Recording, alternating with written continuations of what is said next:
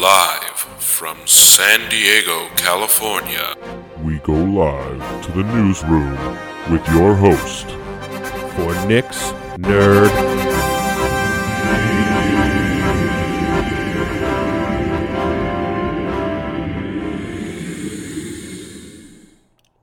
Happy June, everyone. It's me, your host, Nick. We are seven days into June and a few days away from major gaming conferences, uh, showcases, whatever you want to call them. Technically, E3 would have been this upcoming weekend. Obviously, it, it's not happening anymore. Uh, Sony already had their uh, state of play. Xbox is this weekend. Capcom's got one coming up. Pretty wild that, that there's no E3, right? So we're not going to do like a what I expected E3 this year because there's nothing to expect. Um, I don't really have any major things for the Xbox showcase other than I'm pretty sure they're going to show off Forza, Fable, and Starfield. And Starfield's, of course, getting its own showcase right after, so nothing crazy there. But we have a fun show today. But before I get into the major topics or anything like that, uh, just a reminder thank you guys for following week in, week out. Of course, uh, we are on social media where you guys can follow us for updates on the show every week. We're on Instagram, Twitter, Facebook, um, Nerd News. And I have a personal TikTok that I post about the show on that is under the Nick DeFalco. You guys can check that out. I also post some other fun stuff on the TikTok as well. Uh, you know, yeah, trying to steal in my information. It's like I don't have any information that they want. um, to make a fun joke. I, I don't know. Um, also, check out nicksnerdnews.com. Of course, you guys can listen to the show in your browser. You can find links to all of our podcast pages where you guys can follow, subscribe on your preferred platform of choice. You know, iHeartRadio, Spotify, Apple Podcasts, Google Podcasts, the like, all those places. Check it out on the website. Uh, you guys won't be disappointed. Also, uh, I have no update. I don't know why I said also. anyway, that's fun. Uh, some of the top stories. So the MetaQuest 3 was announced literally the day after last week's episode. So new new VR headset coming from Meta later this year, which means a price cut f- came back for the MetaQuest 2 after it had gone up. Uh, also, I did see Across the Spider Verse, so I will have a review for you at the end of today's episode. Make sure you guys stick around to see what my thoughts are on Across the Spider Verse. And then, of course, we got a new trailer for Ahsoka today, finally giving us a, release date of August 23rd for Ahsoka on Disney Plus. Uh, we knew it was coming in August, but now we know for a fact it's August 23rd, 2023. Oh, look at that. Some some similar date numbers there. That's fun. Anyway, why don't we not waste time on anything else and we'll get right into the episode, shall we? So, video game news. Like I mentioned uh, just a few minutes ago, the Meta Quest 3 was announced by Meta at their VR showcase, essentially, that they had on Thursday. So, obviously, an update over the Meta Quest 2. It will feature a next gen Qualcomm chipset, twice the graphics performance of the Quest 2, and uh, it's Mark Zuckerberg is calling it the quote most powerful headset yet unquote. It will launch this fall for $499.99, so $500.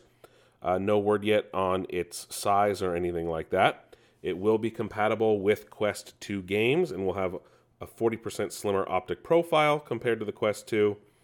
Uh, they have quote unquote completely redesigned the controllers so they'll have a more streamlined and erm, ergonomic form factor, quote unquote.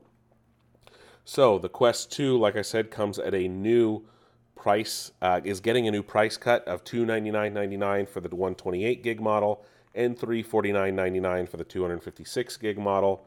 No, like I said, no word yet on what size uh, you know memory will be in the Quest 3. So it is going to be more powerful. The Quest 2 and Quest Pro will receive new software updates to increase performance of those VR headsets.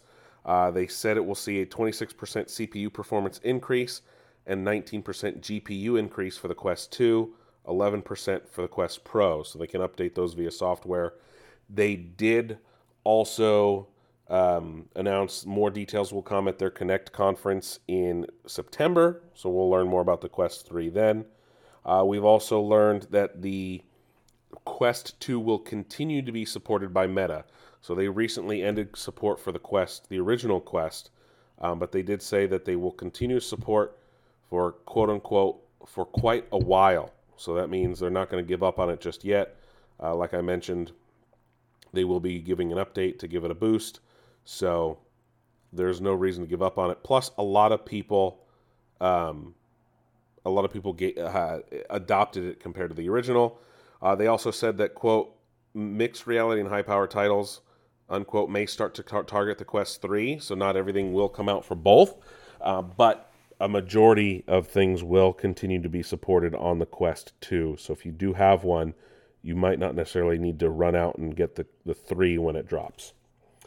So that's a lot from Meta. Like I said, they also had their Quest showcase showing off some new games. I'm not going to go over all of them, but just some of the ones I thought were cool. Assassin's Creed VR is now Assassin's Creed Nexus VR. Asgard's Wrath, which, if you're watching the NBA Finals, go Heat, you're probably seeing a lot of commercials for. Uh, NFL Pro Era is getting a sequel for the Quest.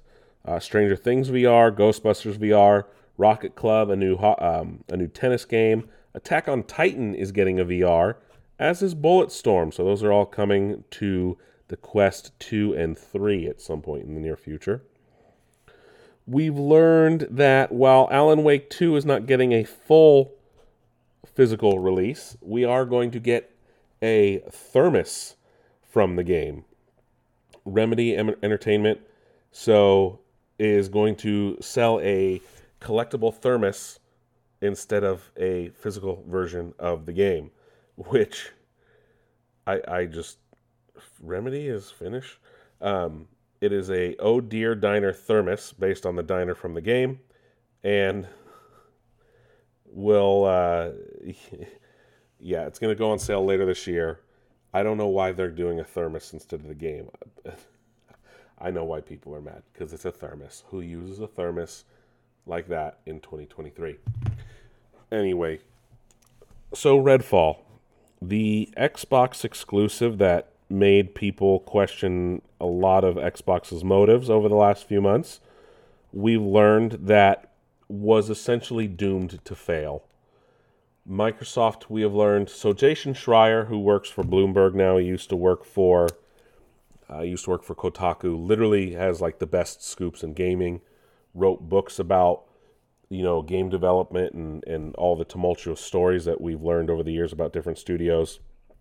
We've now learned that Microsoft essentially let Redfall go out into the world knowing full well what was going on. Bethesda knew this even before Microsoft bought them. So we've learned that uh, after speaking to several anonymous sources that have been confirmed, Redfall, like I said, was doomed to fail. So Arkane, at least two years before Redfall uh, being had been worked on before the acquisition last year or the year before. Staff wanted it rebooted as a single player game or canceled altogether. When uh, the push for multiplayer came from ZeniMax, the, the parent company, apparently. So that led to a lot of people um, working from a single player game to a multiplayer game, not knowing that. So by the end of Redfall's development, almost 70% of Arkane's staff that had been working on it had left the studio. So a lot of people just left over the development of, of Redfall. Um, applicants that were brought in were passionate about single player games because that's what Arkane was known for. You know, Dishonored, the Prey remake, a Death Loop. These these are all single player experiences. Um, and not multiplayer experts. So you have people who don't know multiplayer working on a multiplayer game. So a claim was made by quote unquote perpetually understaffed unquote uh, a team of under 100 people. So It was uh, like I said, a lot of people have said the game is just it's it's not as terrible as the internet wants you to think, but it's not good either. So the, the studio apparently lacked direction. Developers were stuck making strange decisions. Management would switch reference points, saying it would be like Far Cry or Borderlands or different games. Microsoft apparently took a very hands off approach uh, when it comes to Bethesda. Even though they own Bethesda and it is under the Xbox Studios banner, they don't necessarily, they kind of let Bethesda and ZeniMax do their own thing uh, to a point. It's not like Bungie and, and Sony, where Bungie, despite being owned by Sony, Bungie is allowed to completely operate separately. Um, they literally took a very hands off approach and spent all their energy kind of focused on Starfield for obvious reasons. Um, you know, we know Phil Spencer took like it personally, saying it was his fault about Redfall. A lot of people are, are blaming Xbox in general, when in reality, it looks like this was more on Bethesda than it was on Xbox. Um, again, this is a report from Jason Schreier. You guys can go look at it. I kind of see both sides to it. I, I can see maybe Xbox should have canceled it, but then then they'd be blamed for not having games as per usual. Uh, but then now they're getting blamed for releasing dog shit, which again, it's a double-edged sword, right? Gamers can gamers can never fucking be happy. I will say that. Um, that's nuts, if you ask me. Anyway, moving on. Uh, it's it's not a video game news week without having a news story about Activision Blizzard, is it? Kind of have to have one all the time. Well, despite Bobby Kotick, head of Activision Blizzard, saying there was no harassment or foul things going on at, at Activision Blizzard, we've now learned that at least 29 harassment inc- incidents have uh, come to light after Kotick's quote, no systematic issue, unquote, comment.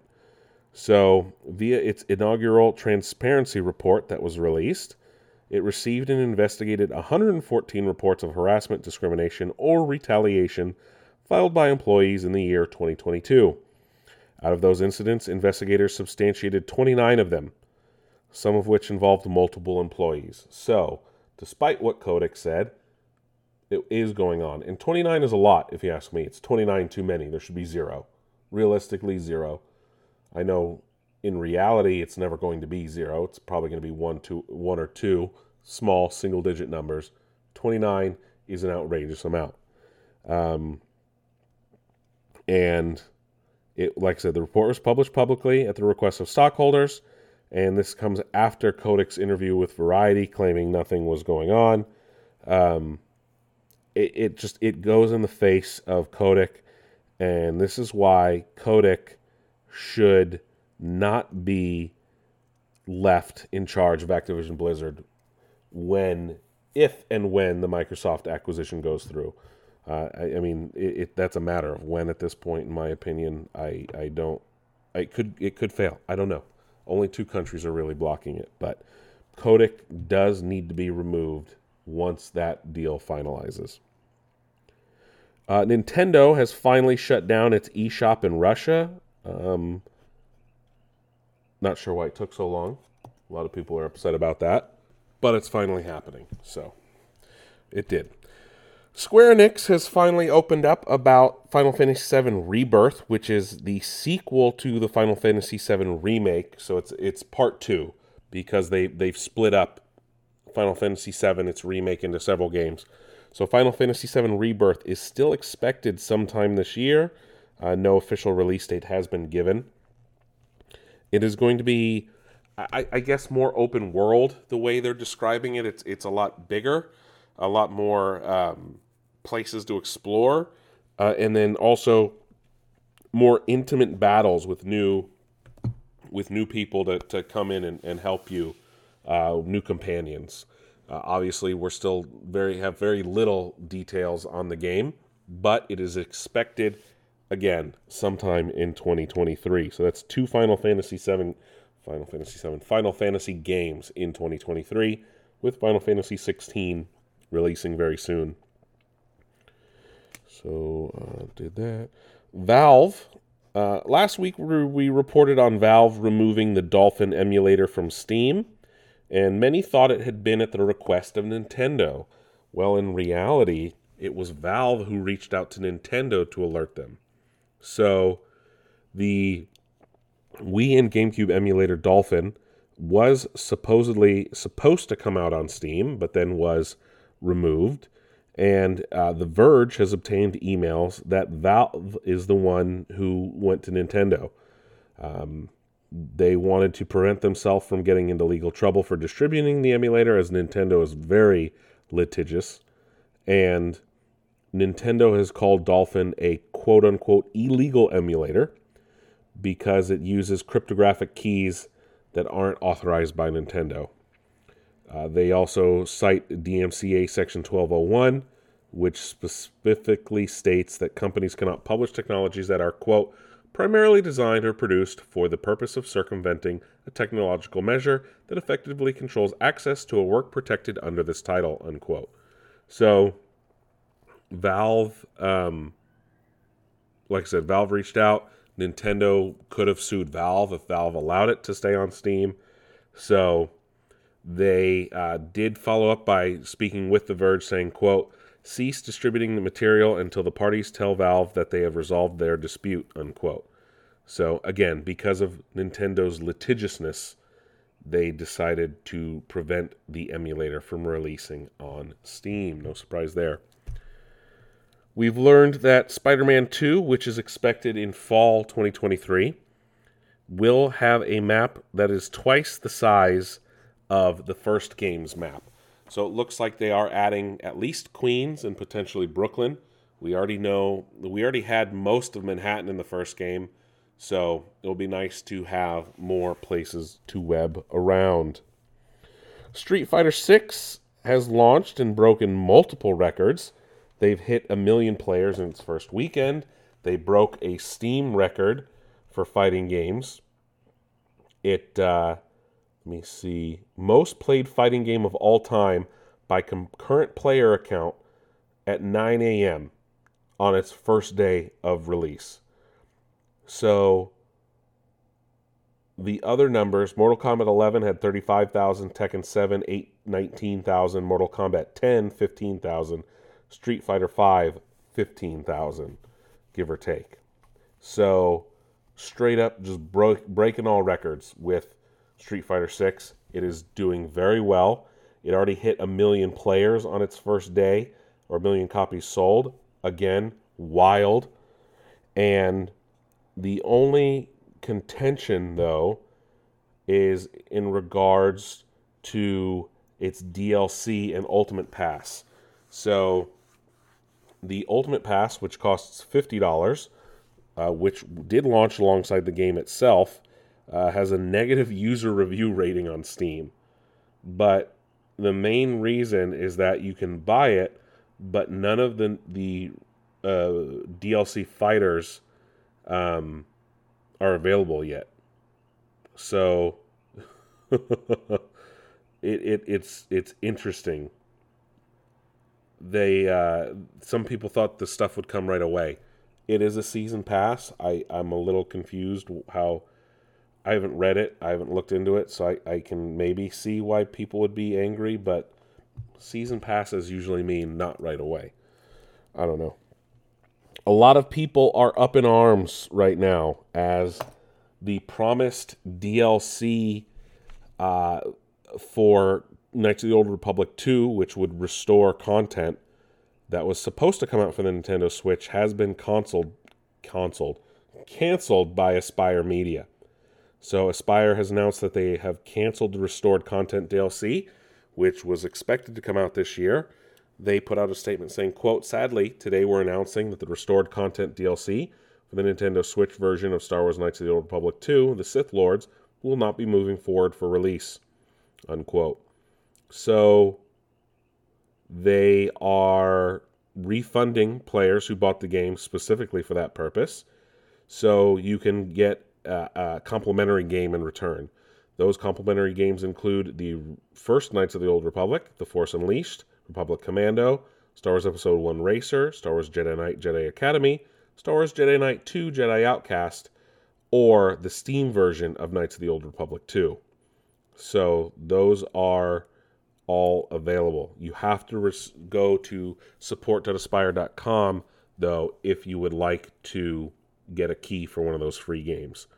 So the original restored content DLC was started as a fan volunteer effort to mod in missing content. The game famously launched launched without a proper ending or a lot of things. Um, Aspyr said they were going to wor- start working on it um, back in 2015. So we're going on seven, eight years now, and they are still allegedly working on a remake of the original game, despite being paused potentially by Lucasfilm, but no word yet on if Saber Interactive picked it up from Aspyr or not. It's all in flux in regards to the Knights of the Old Republic realm of the Star Wars universe. EA has uh, started talking a lot of uh, about Madden 24. Today we got a new trailer, crossplay, and Josh Allen is the cover athlete. Uh, we've also learned that they want to add Nike's dot swoosh NFTs. So, oh, they're not going to be in it. Sorry, there was a new update. There is no deal to have NFTs in the game, but they have signed a deal with Nike to add virtual creations um, similar to blockchain stuff in the game. First off, blockchain still going on. I thought that was all collapsing and crumbling around us. I'm, I'm I haven't heard the word NFT in probably six weeks. So, so it was very shocking to see this article pop up, and I'm like, NFTs that that that survived the the bloodbath of the last few months. Jesus, uh, EA has issued a statement saying, "quote." Uh, it was simply looking into bringing Nike swoosh digital items into EA Sports games with unique player utility. Uh, EA Sports is not offering NFTs. We're collaborating with Nike to look at how we can bring their unique swoosh digital items into future EA Sports experiences with unique player utility. Unquote. So, I don't know what Nike's Virtual Studios is, but I, I, I don't know. Sounds like a way to scam people out of money. But NFTs, wow. Um, Diablo 4 has launched and, and people have already hit a 100 a, a, someone hit hardcore level 100 but had their character permadeathed because they disconnected from the server. Eeh. Uh, but it looks like a lot of people are having fun with that, despite the high cost of cosmetics and things like that in the store. But the season pass has yet to launch, so we don't know what costs will be or if they're similar to what Activision does with Call of Duty. So, but it's not like when Diablo 3 launched, where people were selling real uh, items necessary for the game in their store. Sony Boss has come out and uh, downplayed cloud gaming, which should wake the CMA up, if you ask me. But so Jim Ryan, um, oh no, sorry, Sony chief executive Kenichiro Kenichiro Yoshida, speaking with the Financial Times, said that, uh, quote, I think cloud itself is an amazing business model, but when it comes to games, the tech technical difficulties are high. So there will be challenges to cloud gaming, but we want to take on those challenges. Unquote. He's essentially downplaying. Um, he's downplaying like the risk of cloud gaming. He followed up by saying, "quote The dark time for cloud gaming had been an issue for Microsoft as well as Google but it was meaningful that we were able to use those quieter hours for AI learning. Unquote. So, you know, the CMA was like, oh, Microsoft can't buy Activision because of cloud gaming. And here you have their biggest competitor, who was Sony was crying the most, was like, yeah, we're not too worried about cloud gaming, as most people shouldn't be, because cloud gaming is nowhere near, nowhere near the level yeah, I've tried it. A lot of people don't like it. People got to have great internet. Like it, it, it's it's um it's not what some people might have you believe. I'll say that. So, earlier we mentioned the MetaQuest 3 was announced. Well, Apple followed that up, yes, Apple, by announcing their rumored AR headset is finally a reality. The Apple Vision Pro, expected to launch next year for $3,500. 3,500. Yes, you heard me correctly. $3,500 for an AR headset. Who the fuck is this for? The internet has provided excellent memes for it. It, it yes, it's an AR headset, so it's mixed reality. You can also switch to VR, but a lot of people are like, "What in the hell?" And funnily enough, it knocked $85 billion off Apple's stock uh, uh, valuation. $85 billion gone over the announcement of a $3,500 AR headset, augmented reality. They said Disney Plus is coming day one, showed off fancy AR menus and things, and it's like, wh- why? Why? AR is cool. Is it the future? Potentially. Um, does it have a lot of practical uses? Not really, as per evidence with the Microsoft's HoloLens, right? HoloLens was an enterprise device, meaning not really for the general populace. It was meant, mainly for uh, governments or, or businesses. I mean, they, they sold it to the military first, obviously. But I don't think AR is ready for mainstream. I don't think it will look anything like what Apple showed off in their preview event. So uh, it, it, it, it remains to be seen how many people will actually buy a $3,500 headset device. I'll be shocked. The rest of the AR and VR world is literally laughing at them right now. So we'll, we'll see what happens. Capcom has announced that they will be having a gaming showcase on Monday to announce, obviously, new games. So be on the lookout for that. Um, Diablo 4, we're going to go back to that for a second. Uh, Blizzard has announced it will be getting two, at least two expansions are in the works, and it has become the fastest selling Blizzard game of all time. No surprise there. Microsoft has been charged $20 million in a fine by the FTC over, quote, illegally connected, unquote, child information um, privacy. Uh, they will pay $20 million in fines after settling a legal dispute with the FTC, the Federal Trade Commission, in which it was found to have breached data protection laws. So, I didn't know this. So, Microsoft had breached provisions laid out in the Child's Online Privacy Protection Act, also known as COPPA. this law stipulates that online service providers must notify parents of their intentions and seek consent before they can collect and use the personal data of child children under the age of 13. Via a FTC press release, uh, it says, quote, children were able to create an account to use Xbox services by entering details, including their first and last names, email addresses, dates of birth, and even their mobile numbers up until late 2021 into the online form. So, uh, they have settled and they will pay a $20 million fine. Um, that's interesting. They retained the information even when parents did not complete the creation process, so which they didn't means they didn't consent. Um, and uh, it also says that Microsoft combined quote combined gamer tags and avatars of children under 13 with unique persistent identifier created for all such accounts and could share this information with third-party app or game developers unquote so microsoft is claiming it to be a technical glitch. Um, they would save information for 14 days but they have fixed the issue. I, I just obviously we all know what they were doing right? They, I, they weren't trying to harm kids. They were just trying to sell their data to make money off of them um, which isn't better, but no surprise there. Uh, speaking of Xbox, non Seagate expansion cards are now available for the Xbox Series S and X.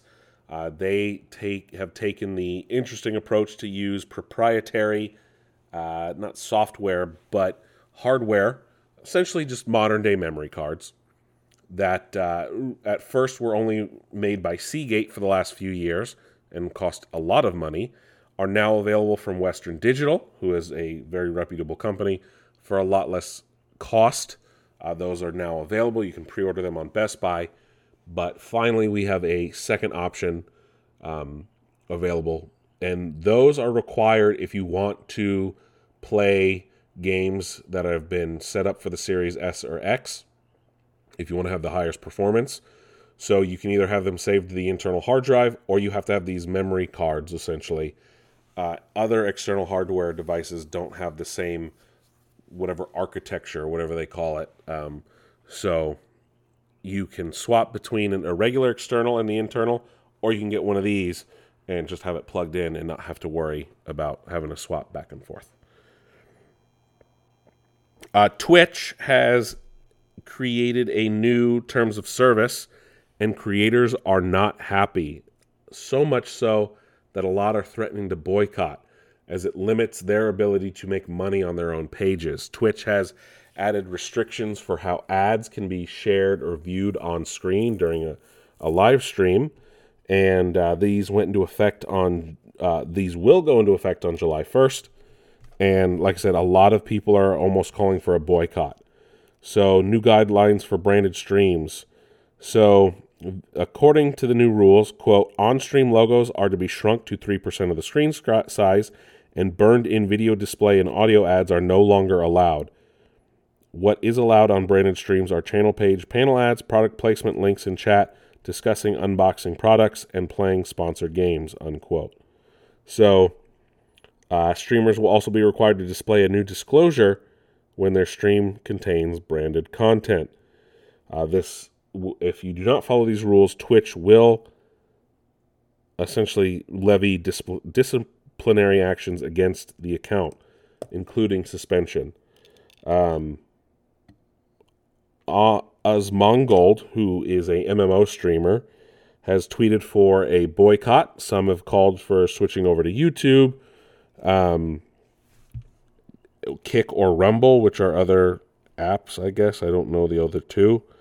Um, this is, uh, he's not the only one. Um, Tips Out co founder of influencer network and media company OTK had similar statements. Um, it, it just, they, they can't sustain themselves, right, if they do that. Um, Twitch essentially apologized. Uh, they said, quote, we do not intend to limit streamers' ability to enter into direct relationships with sponsors, and we understand that this is an important part of how streamers earn revenue. We wanted to clarify existing ads policy that was intended to prohibit third party ad networks from selling burned in video and display ads on Twitch, which is consistent with other services. Um, they said, quote, we missed the mark with the policy language and will rewrite the guidelines to be clearer. Thank you for sharing your concerns, and we appreciate the feedback. We'll notify the community once we have updated the language. Unquote. Yeah, that's a oh fuck. We are about to lose a lot of money by losing top streamers. We better fix this. um, we've learned that BioWare, as they shift their focus onto the next Dragon Age and the next Mass Effect, are essentially handing off the reins of the old Republic work. So EA has worked out an agreement with uh, Broadsword Online Games to take over development of the Old Republic. So it is a letter of intent. It hasn't expe- it hasn't fully gone through. Uh, it should be finalized probably by next month, per the news and uh, the Old Republic would be handed over to the team that works on Ultima Online and Dark Age of Camelot uh, at Broadsword, which is headed by Mythic Entertainment co founder and former BioWare VP Rob Denton. So he actually worked on the Old Republic back when he was still at BioWare. So um, EA released a statement saying, quote, almost 12 years after launch, Star Wars The Old Republic remains a success, and continues to grow its dedicated and passionate community.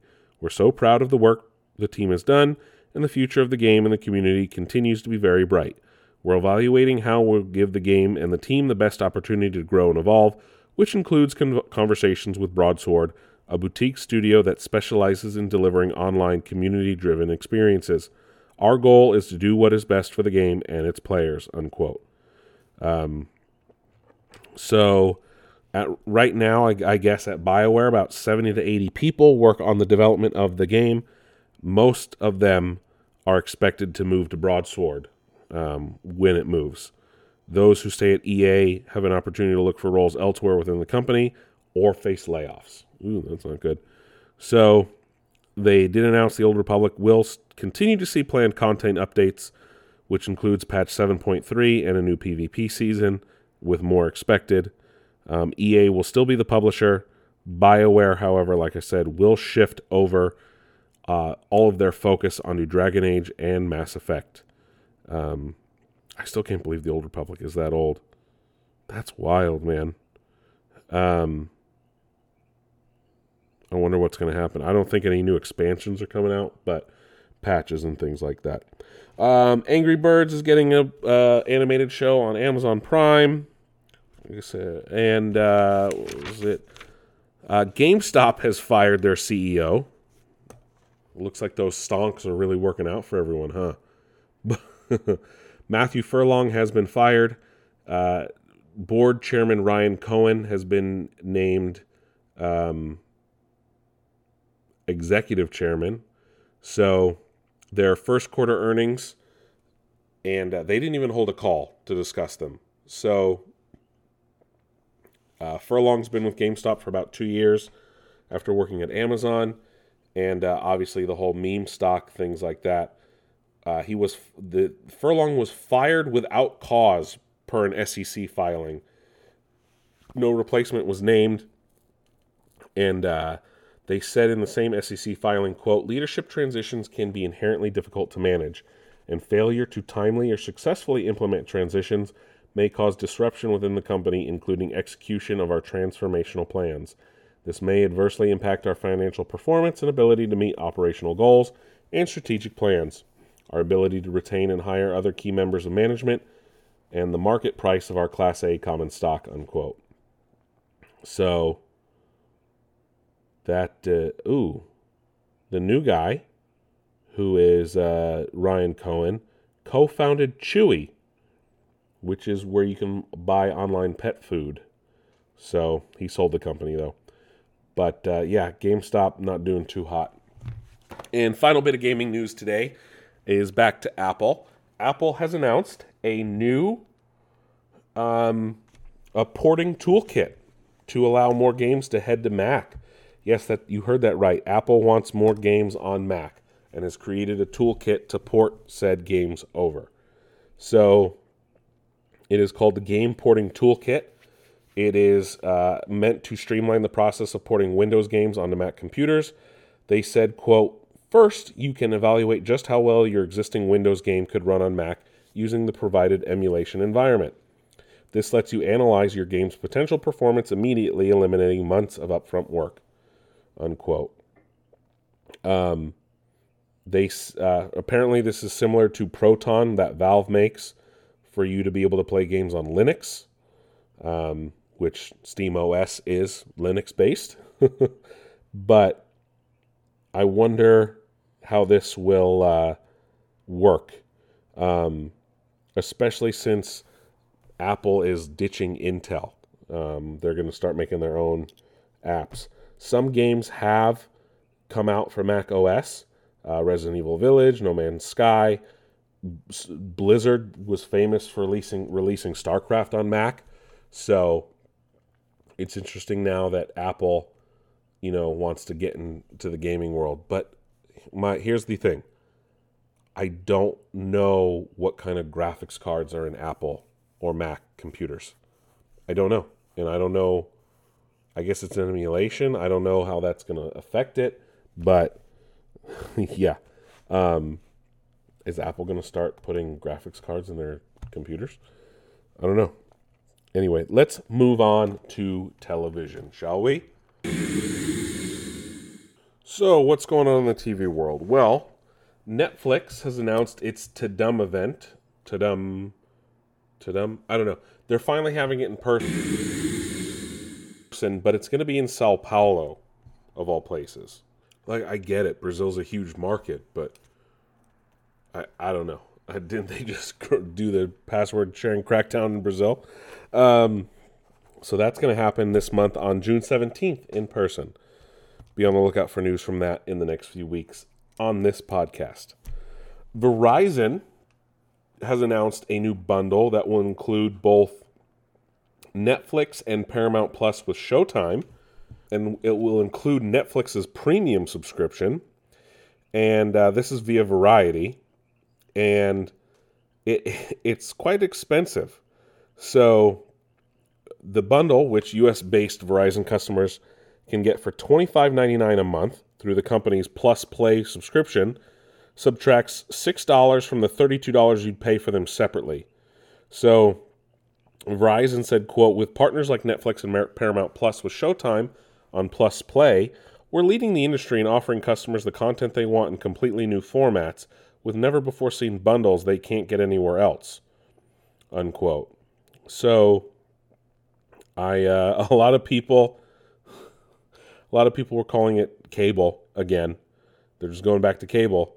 Um, it would be it's like what what's going on? You know, we keep we we went away from cable only to have like a billion streaming services and it's almost like we're getting back to that with these types of bundles. It's like maybe maybe um maybe streaming needs to go, right?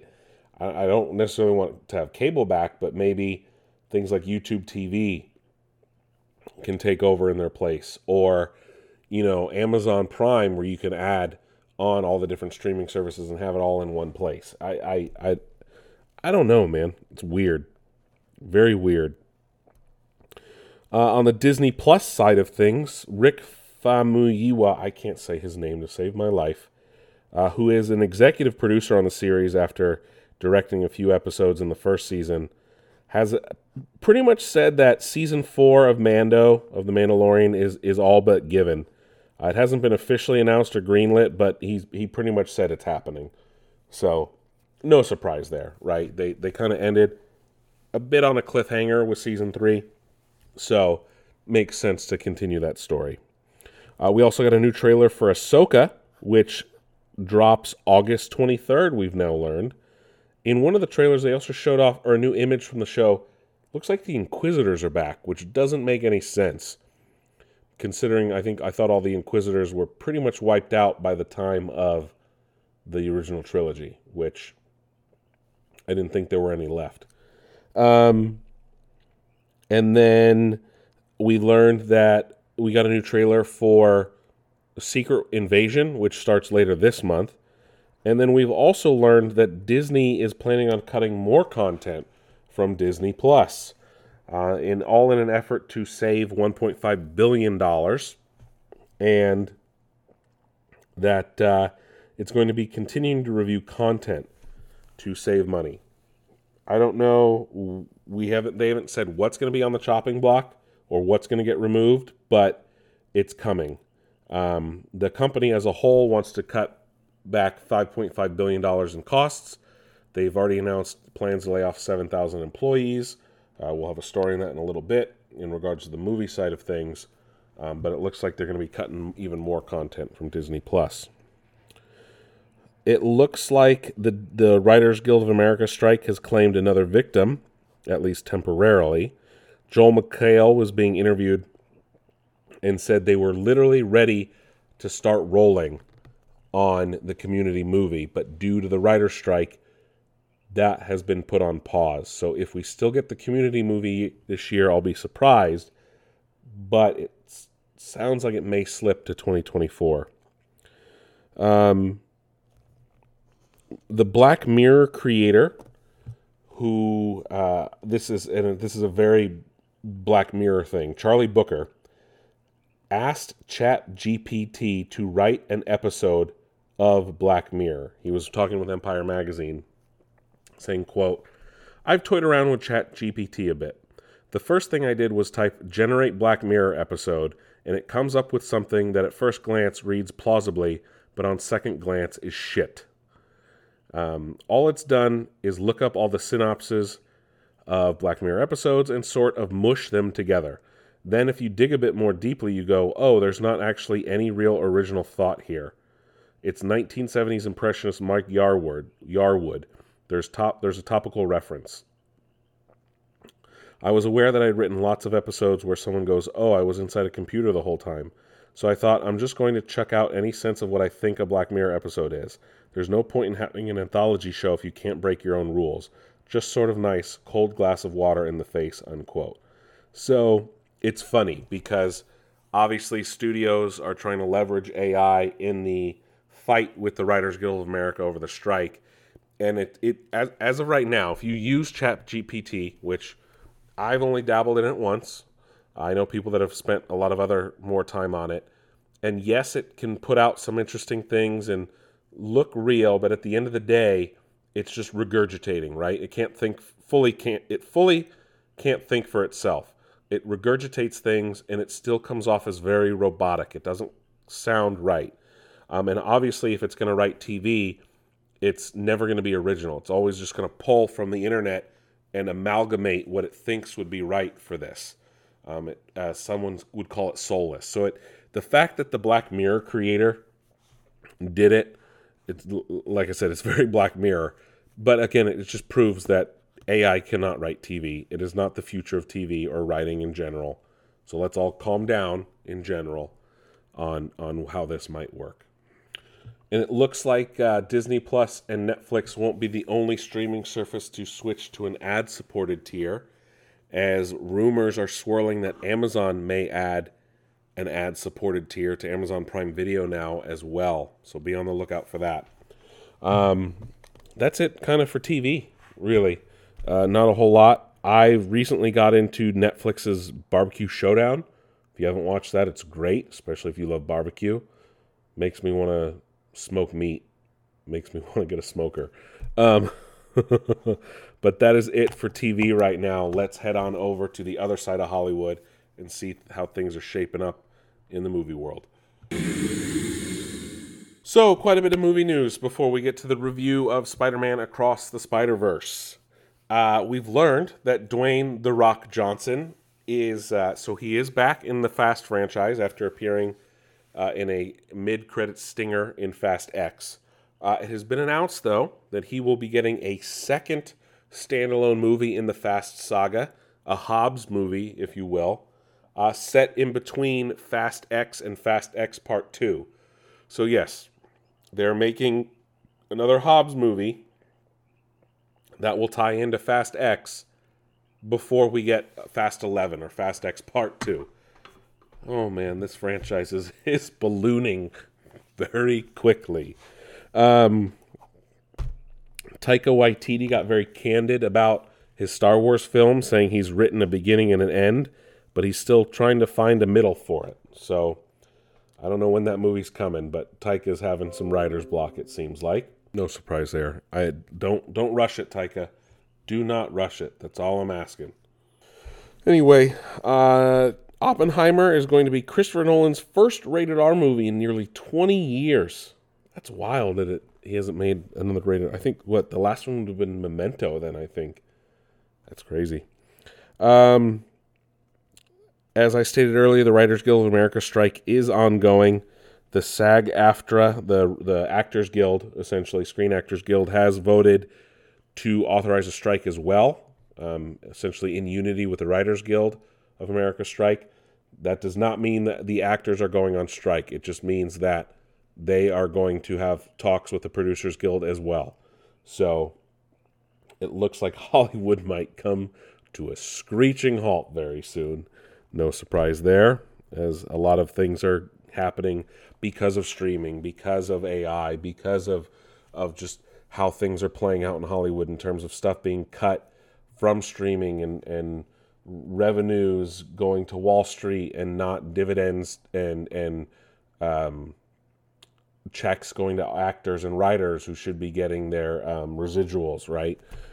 So it, it it's there's no surprise really, but we'll see what happens. The Directors Guild is their contract is up as well, but the Directors Guild has not gone on strike in nearly in over 30 years, so don't expect a, a Directors Guild strike.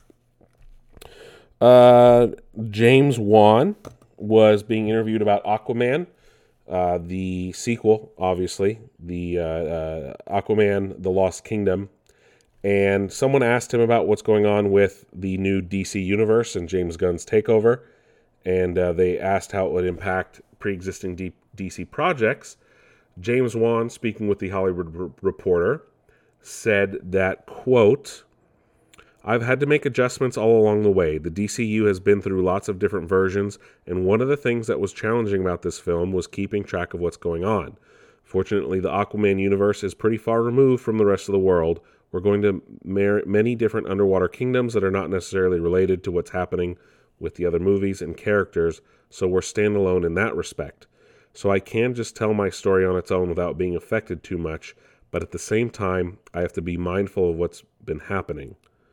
Um, it's a little bit more serious, and we're dealing with issues like climate change. We're not afraid to lean into that in a big way because the Aquaman comic book, even way back when, has always been environmentally conscious. He's always been someone who's fought to keep the ocean clean, and it feels more relevant in the world that we're living in today. So this movie has something to talk about, but it's still fun action fantasy movie, unquote. So it looks like uh, Aquaman's just playing under the ocean, not really understanding what's going on up on the surface. Um, but obviously, we'll know when the movie releases this December. Uh, moving on to the other half of the comic book world with the MCU. Spider Man 4, or whatever it will be called, Tom Holland's fourth Spider Man film, has been put on hold uh, in solidarity with the Writers Guild of America strike. Um, the Captain America 4 has a new title from New World Order. It is now being called Captain America Brave New World. Obviously, New World Order can get a little bit tricky with things like that. Um, let me see Spider Man 4, Cap 4. Chris Hemsworth uh, was talking to several outlets about Thor Love and Thunder, and uh, he was speaking with GQ. And Chris Hemsworth kind of opened up about maybe why Thor Love and Thunder wasn't well received. And uh, I, I he made a good point. He said, quote, I think we had too much fun. It just became too silly. Uh, it's always hard being in the center of it and having any real perspective. I love the process. It's always a ride, but you just don't know how people are going to respond. Um, unquote. I liked Thor Love and Thunder when it came out, and I think that might have been recency bias. As time has gone on, I've just kind of felt like it was just okay. Obviously, if they're having fun, I'm not going to be mad at it. But again, it did become too silly and I that was one of the biggest complaints a lot of people had with it, and it, it's nice to see them acknowledge that. But at least they were having fun, and that that, like I said, is the key key thing here. Um, the Barbie movie, which comes out next month, same day as Oppenheimer, surprisingly, they needed so much pink paint to, you know, get the set painted that they caused an international shortage of pink paint. So, via architectural architectural digest uh, interview, they were speaking with Sarah Greenwood, who is the production designer on the film, said that quote the world ran out of pink. um, I wanted the pinks to be very bright and everything to be almost too much. Uh, oh, that was Greta Gerwig, Ger, Gerwig, excuse me, the director. But yes, the the world ran out of pink, quote unquote. Greenwood said, um, because of the amount of paint needed, that there was uh, fluorescent Rosco paint. Um, they didn't want to use CGI; that they pretty much used all of the world's pink paint. I wonder how Mattel felt because they probably needed it for new Barbie products. That's funny. Uh, Spider-Man Across the Spider-Verse made 125 point, 120.5 million dollars in its opening weekend, one of the highest of the year, leading to a 208 million dollar uh, worldwide total for opening weekend. Uh, Hide- Miyazaki's final Studio Ghibli film uh, has been announced. It will not have a trailer, it will not have marketing, it only has one poster, and uh, that will release later this year.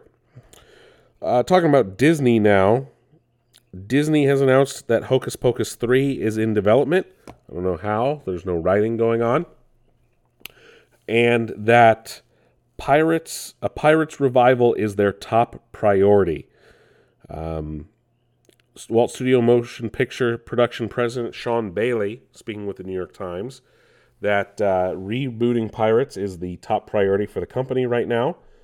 And, uh, quote, we think we have a really good, exciting story that honors the films that have come before, but also has something new to say. Um, and non committal at this point in regards when asked about Johnny Depp's return as Jack Sparrow. Um, obviously, he walked away last year during his lawsuit with uh, his ex-wife Amber Heard, but we don't know if a sixth or seventh film will see the return of him or if it will be a full reboot. Um, but Disney wants that out now. Uh, on the other hand, we've also learned that Pixar had several layoffs at the company, and one of them that's floating around is in regard to the person that quote unquote saved Toy Story 2. This is a popular story that has been floating around the internet for several years. We've learned so 75 employees were laid off at Pixar. One of them was Galyn Susman, who has been with the company since its early days in the 90s. Uh, she is famous for, like I said, quote unquote, saving Toy Story 2. However, as I've actually come to learn recently, this is not entirely the truth. So when you see articles saying Pixar laid off the person that saved Toy Story 2, uh, that's not being entirely truthful. Uh, obviously, they're trying to paint it as, oh, look at what they do. They don't reward loyalty. Yes, it's unfortunate that someone that has been with the company that long was laid off. Fun fact companies lay off older employees because they have higher salaries, um, but you lose experience, right? But in reality, as we've learned, that uh, the the copy that she actually saved was ultimately deleted again, but this time on purpose. So the story goes like this: something was happening at Pixar. A version of Toy Story 2 was accidentally deleted, but Susman, who had been working at home on maternity leave, actually had a copy of the film and uh, was able to save it. But what the rest of the story is that is now coming out is that the version she saved was the purported direct to video sequel that was ultimately scrapped and completely redone. And uh, the movie that we got released in theaters was not the version that Susman saved. So while, yes, she did save a copy of Toy Story 2, she did not save the one that ultimately released in theaters. So yes, she's somewhat of a hero, but not the hero the internet would like you to believe she is. So while it's unfortunate she did lose her job, she is not the savior we all believe her to be. Um, and uh, also, before we get to the Spider Verse review, uh, Universal has announced a 30th anniversary 4K release of Jurassic Park that is now available to pre order. That is it for movie news. If you guys want to stick around for my Across the Spider Verse reverse review, you can. Otherwise, always remember follow us on social media at the Nick at Nick's Nerd News or myself at the Nick DeFalco. Check out our website. Make sure to follow, like, subscribe on your preferred pl- podcast platform of choice. Again, we're on Amazon Music, iHeartRadio, Podcast, Apple Podcasts, Google Podcasts, and Spotify. Um, thank you guys for listening. Stick around. We are going to talk about Spider Man Across the Spider Verse. All right, so you stuck around for the Across the Spider Verse review. Well, before I go too deep, I will say this it is amazing and it expands upon the great art style the first film had. It, it explores like so many different art styles. It is a visually stunning film. And I, I don't I don't like I'm not trying to sugarcoat anything. This movie is a gorgeous movie. Um, I did, though, run across some of the sound issues that, that some people have mentioned online about uh, the film, depending on the type of screening you're at, that it, um, it it's hard to hear a little bit in, in the movie. Um, but most mostly, I, I didn't have any issues. There were good, funny jokes. Uh, the story makes sense. Um, it, it's not what you, you expect. It, it it is definitely a very hard part two of or part one of a of a two part movie. Um, but I cannot wait for part three, which is Beyond the Spider Verse.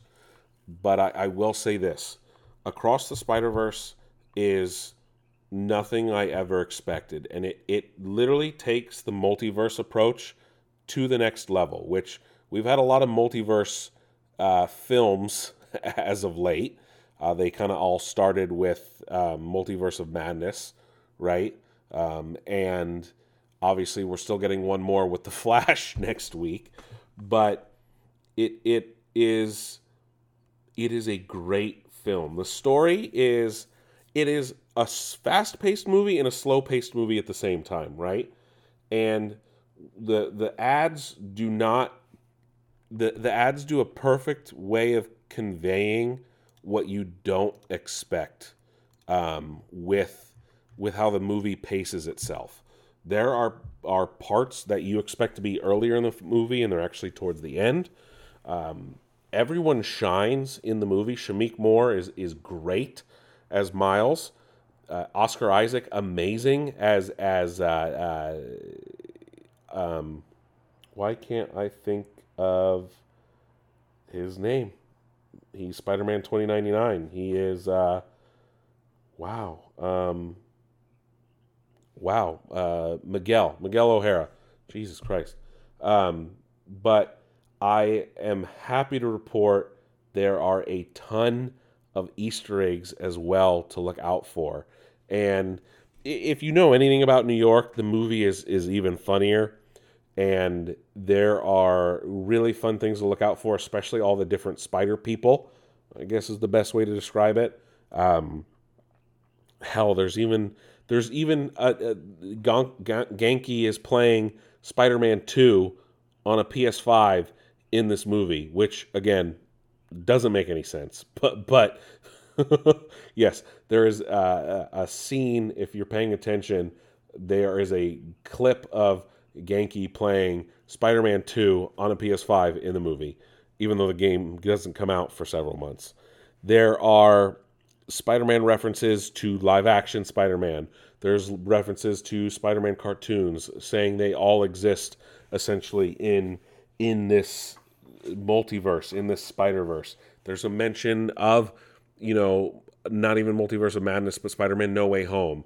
Uh, and we get to see Andrew Garfield and Tobey Maguire. There's a scene where the Spot, who is played perfectly by Jason Schwartzman, who goes into like the Venom universe. I fully expect the third film to incorporate every major Spider-Man I think that we're aware of. I think we're going to have live action Spider-Man. I think we are going to have the, uh, Eddie Brock Venom I feel like they're going to bring in some of the Spider Man cartoon versions. Uh, of course, I'm speculating, but it would make sense that they did, given the Beyond the Spider Verse title, right?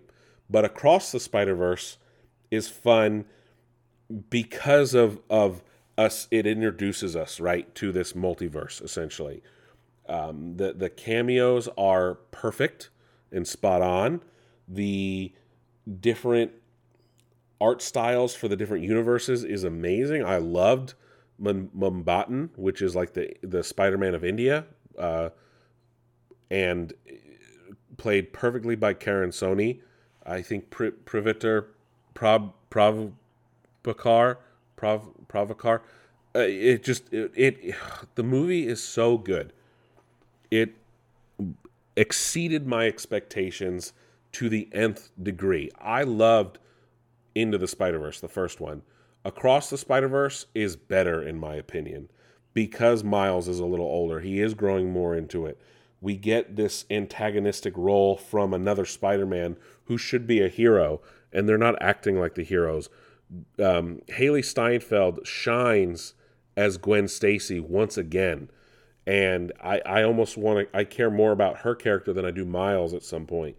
It it is it is such a great movie and and it builds upon the character arcs that were set up in the first film, which you always want in a sequel, right? You don't want things to either fall flat or go back to status quo or kind of just forget whatever happened in the first film. This movie does not, especially for an animated kids movie, air quotes, you know.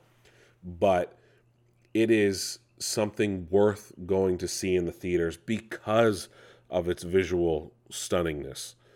Because it is such a fun movie that you definitely don't want to miss. The soundtrack is on point again. Um, it does end on a cliffhanger. There are no after credit scenes but it is definitely setting up what will be a great conclusion, uh, and I, I hope I hope it picks up essentially where it left off. But across the Spider Verse, do not sleep on it. It is a solid 10 out of 10 for me. So far, 2023 has been a great, great year for movies, and I'm so happy. I'm hoping, hoping Transformers Rise of the Beast does not disappoint. I'm planning on seeing that this weekend. And then, of course, we'll have The Flash next week, which already looks to be shaping up to one of the highest critically reviewed DCU movies. So, uh, like I said, 10 out of 10 for Spider Man Across the Universe. Definitely go check it out. Visually stunning, continues the great character arcs from the first movie, and sets up a what could be potentially an amazing part three. Um, but that is it for Nick's Nerd News this week. Thank you guys again. I will catch you guys on the flip side.